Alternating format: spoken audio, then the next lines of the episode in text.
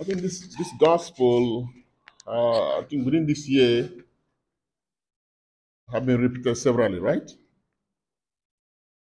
Within this year, this gospel passage have been read multiple times.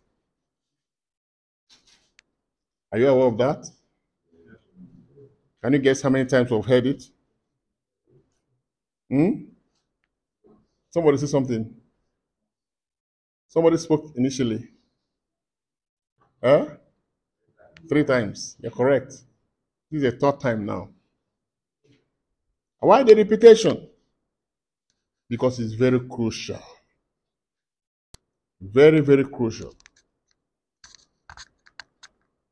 It has, a, it has a thin line that has capacity to either lift you up or destroy you forever. Jesus at this, at this time was not talking to the poor of the world, he was talking to his own disciples. He said, Make friends for yourselves by means of unrighteous mammon. What does that mean? Did he say you should now, you should now, now love money? No. Make friends for yourself by means. Say means. means. Eh. So you are making friendship by means of the unrighteous mammon. He classified it unrighteous. That means there's something about this thing that one has to be very careful about that contests your soul every day by means of unrighteous mammon. This is a wisdom that comes from the womb of the Holy Spirit. God wants you and I to exercise some level of dominion over the demand of money and use money for the rightful purpose and not what money demands from us. Many times, just because you have the money, you just feel like buying anything you like. That means money is ruling you. Because of money, you deny yourself an opportunity to exercise certain virtues that manifest your identity in God. Money is ruling you. The rich man who feasted sumptuously had plenty of money. And that money held him bound to the point that he was not able to even identify with the poor man who was hungry. Jesus wants you and I to dominate money and not make the love of money the centrality of our life to the point that it denies us of the opportunity to become the best we should be in God. Money is supposed to be used and not to be seen as an end in itself. Why do you desire plenty of money? Just to have it, so I can buy whatever you want, do whatever you want. What's the reason why you're desiring millions and billions? We see ourselves in this country where the madness that goes with money has bastardized our society. With the current trend of what is happening right now with the redesign of the Nigerian Naira notes, you can hear stories coming out where people have stuck, you know, money in houses and they are pulling them out to, to dry them because they are having mucus on them.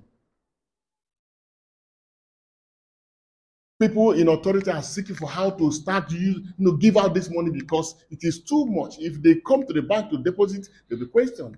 The eyes of the EFCC is on them. You can see how money has turned human beings to beasts. People are suffering right, left, and center, and they are stacking money in houses. For what reason? Only God knows. That's where the love of mammon takes over a man's life. And if you check well, these are people who profess Jesus and love them. He said, He who is faithful in very little. You may not have plenty of money like these people, but the little you have, he said, if you are faithful in little, you'll be also faithful when you find yourself in the place of plenty. By using the little you have now to do correct business, not just business with men, but business with God. That's why Jesus at the end now says, You cannot love God and mammon. In other words, Mammon is the only principality of the demonic powers that was placed contesting the position of God. No other demonic entity was placed on that level. For Jesus to have said, You cannot serve God and Mammon. It means Mammon is doing everything to take over the government of God. Mammon is a spirit. And what he's using to achieve this his aim is what? Money. This legal tender. So that if you are engaged with handling this money and you don't build yourself strong in God, that spirit will enter you and make use of that money you know that you have acquired to destroy you, to do the wrong things, to, go to the wrong places, and live the wrong life. And so that's why Jesus is asking us to gain wisdom and use the unrighteous mammon.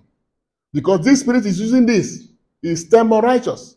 But you can use the unrighteous mammon and do business of the spirit. That is what we call dominion. Money should not rule you. Money should not turn you out to be a very selfish person. Money should not be what turns you angry. Money should not be the determinant factor of your joy and your peace.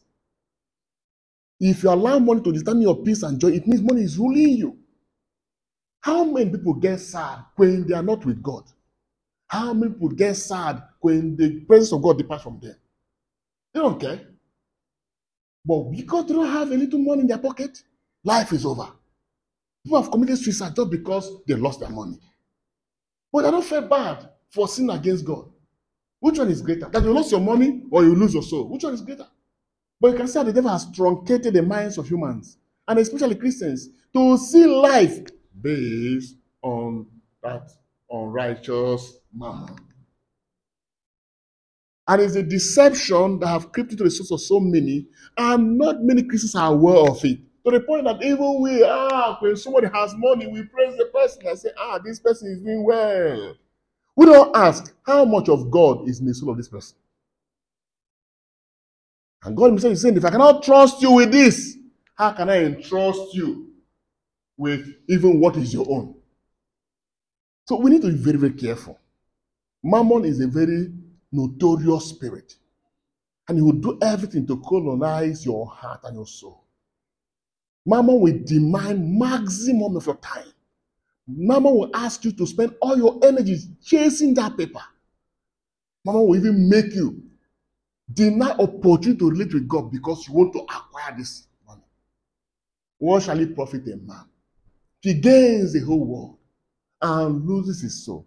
If Jesus will come mammon, the unrighteous mammon, and you acquire this paper physically, and the spirit behind is one owning the money, and you acquire it, who owns you? The one who owns the money, you? You can see. So we need to exercise spiritual diligence and the wisdom of God on how we use money. Don't live for money, live for God. Live for God. And if you truly live for God, the power of God will make money available to you. And when it comes, you know the reason why the money is coming. And you will do business with the kingdom. That's how you make use of the unrighteous moment to gain eternity. He said, when the, the money fails you finally, because money will fail.